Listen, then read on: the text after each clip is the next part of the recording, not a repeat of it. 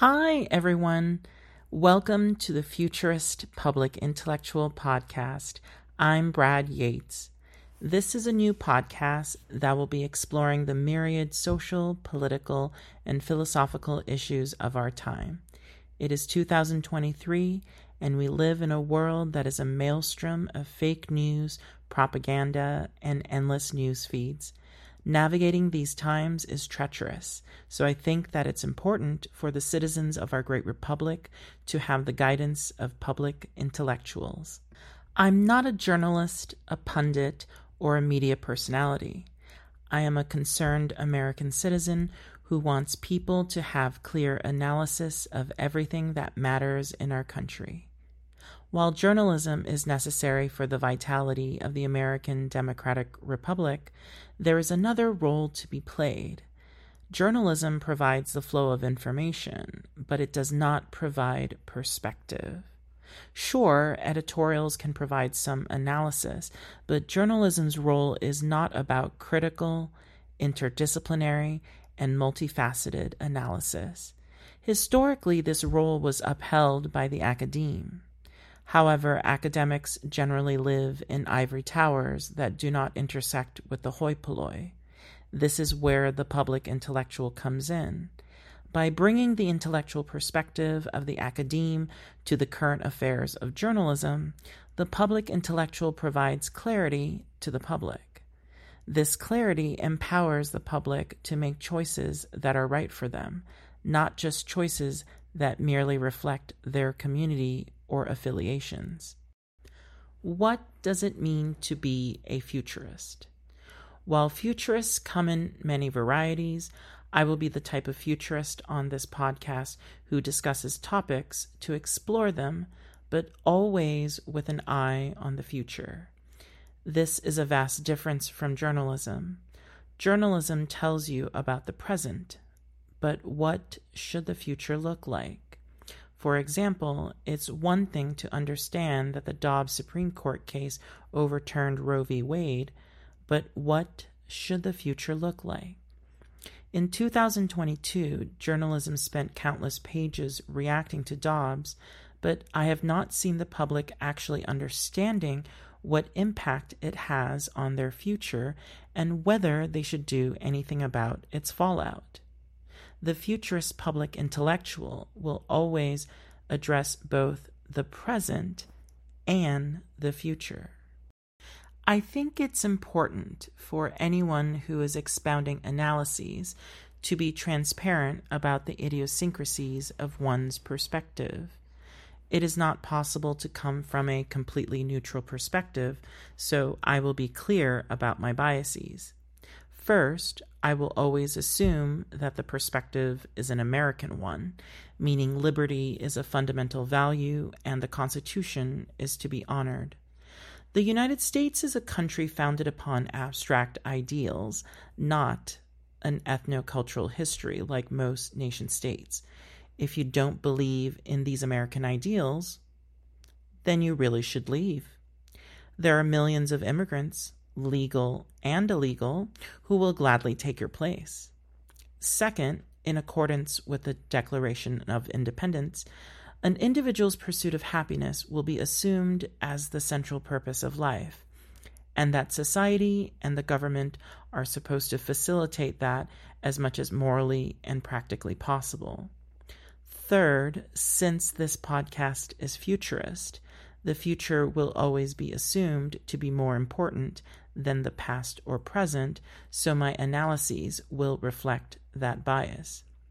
Fourth, since the U.S. is a democracy, it will be assumed that the majoritarian view must be respected, while the minority will be protected from the tyranny of the majority. However, the minority will not be obliged at all costs, nor will they be privileged over the majority. Lastly, my perspective is a melange of ideas whose provenance may be deemed conservative or liberal. Consequently, I'm neither conservative nor liberal, so such pigeonholing is going to be unproductive. If you find any of these premises to be objectionable, then this podcast is not for you. Now that I've been transparent about my biases, the standard for analysis on this podcast will still be logic and objectivity. Objective how? Well, I will try to objectively present the multiple positions that exist for any topic, even if my biases lead me to a preferred conclusion. However, just because I come to a particular conclusion doesn't mean that either other conclusions are not possible or that other conclusions are not equally valid. This podcast is meant to help people gain greater insight into issues, but the ultimate choice is yours. Such logic will be enriched by the complexity of our world, though. I'm a huge proponent of contextualized knowledge. I don't believe that information makes sense without context. In our current world, I think it is even more paramount that we simultaneously hold onto our personal values while contextualizing them in a global, multicultural, and historical context. So, to tie things together, I will be presenting all future topics on this podcast through the lens of a proud American who will logically contextualize his perspective with a macro historicity. For example, let's say I'm a physics major in college. I will inevitably learn about Einstein's biggest contribution to physics, the theory of relativity. There is so much to learn from Einstein if we try to unpack the context in which the theory of relativity emerged. Einstein sought refuge in the United States due to Nazi Germany. The irony is that the demise of Imperial Japan an Axis power, indirectly occurred due to a German Jew. Einstein's letter to President Roosevelt led to the Manhattan Project and the atomic bombs that decimated Hiroshima and Nagasaki.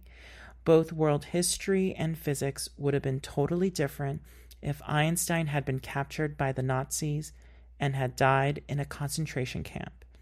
Instead, Einstein was able to flee to the US in time and then changed the trajectory of the future. If one was only taught that Einstein was a funny looking old man with wispy hair who came up with a brilliant equation, that wouldn't be understanding much.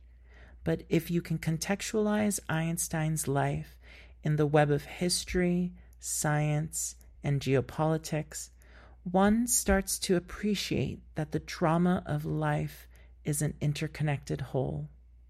In a similar fashion, I think it's important to not merely deconstruct issues in the vein of postmodernism slash poststructuralism, but to also contextualize them in the macro reality in which we all live. Contemporaries spend so much time on deconstruction, but not enough on holism.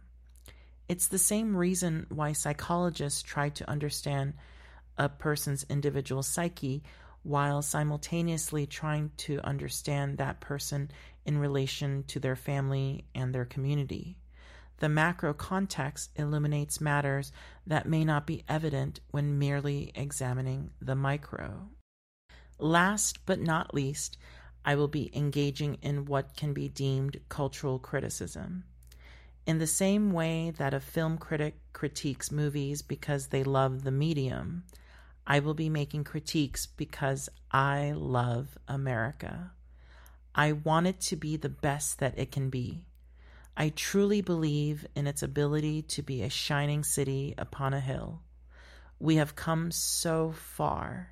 The thing that makes Americans so amazing is not because they are better than other peoples. It is that they believe in their ability to always be more. So join me every Wednesday for a closer examination of life in 21st century America from the futurist public intellectual.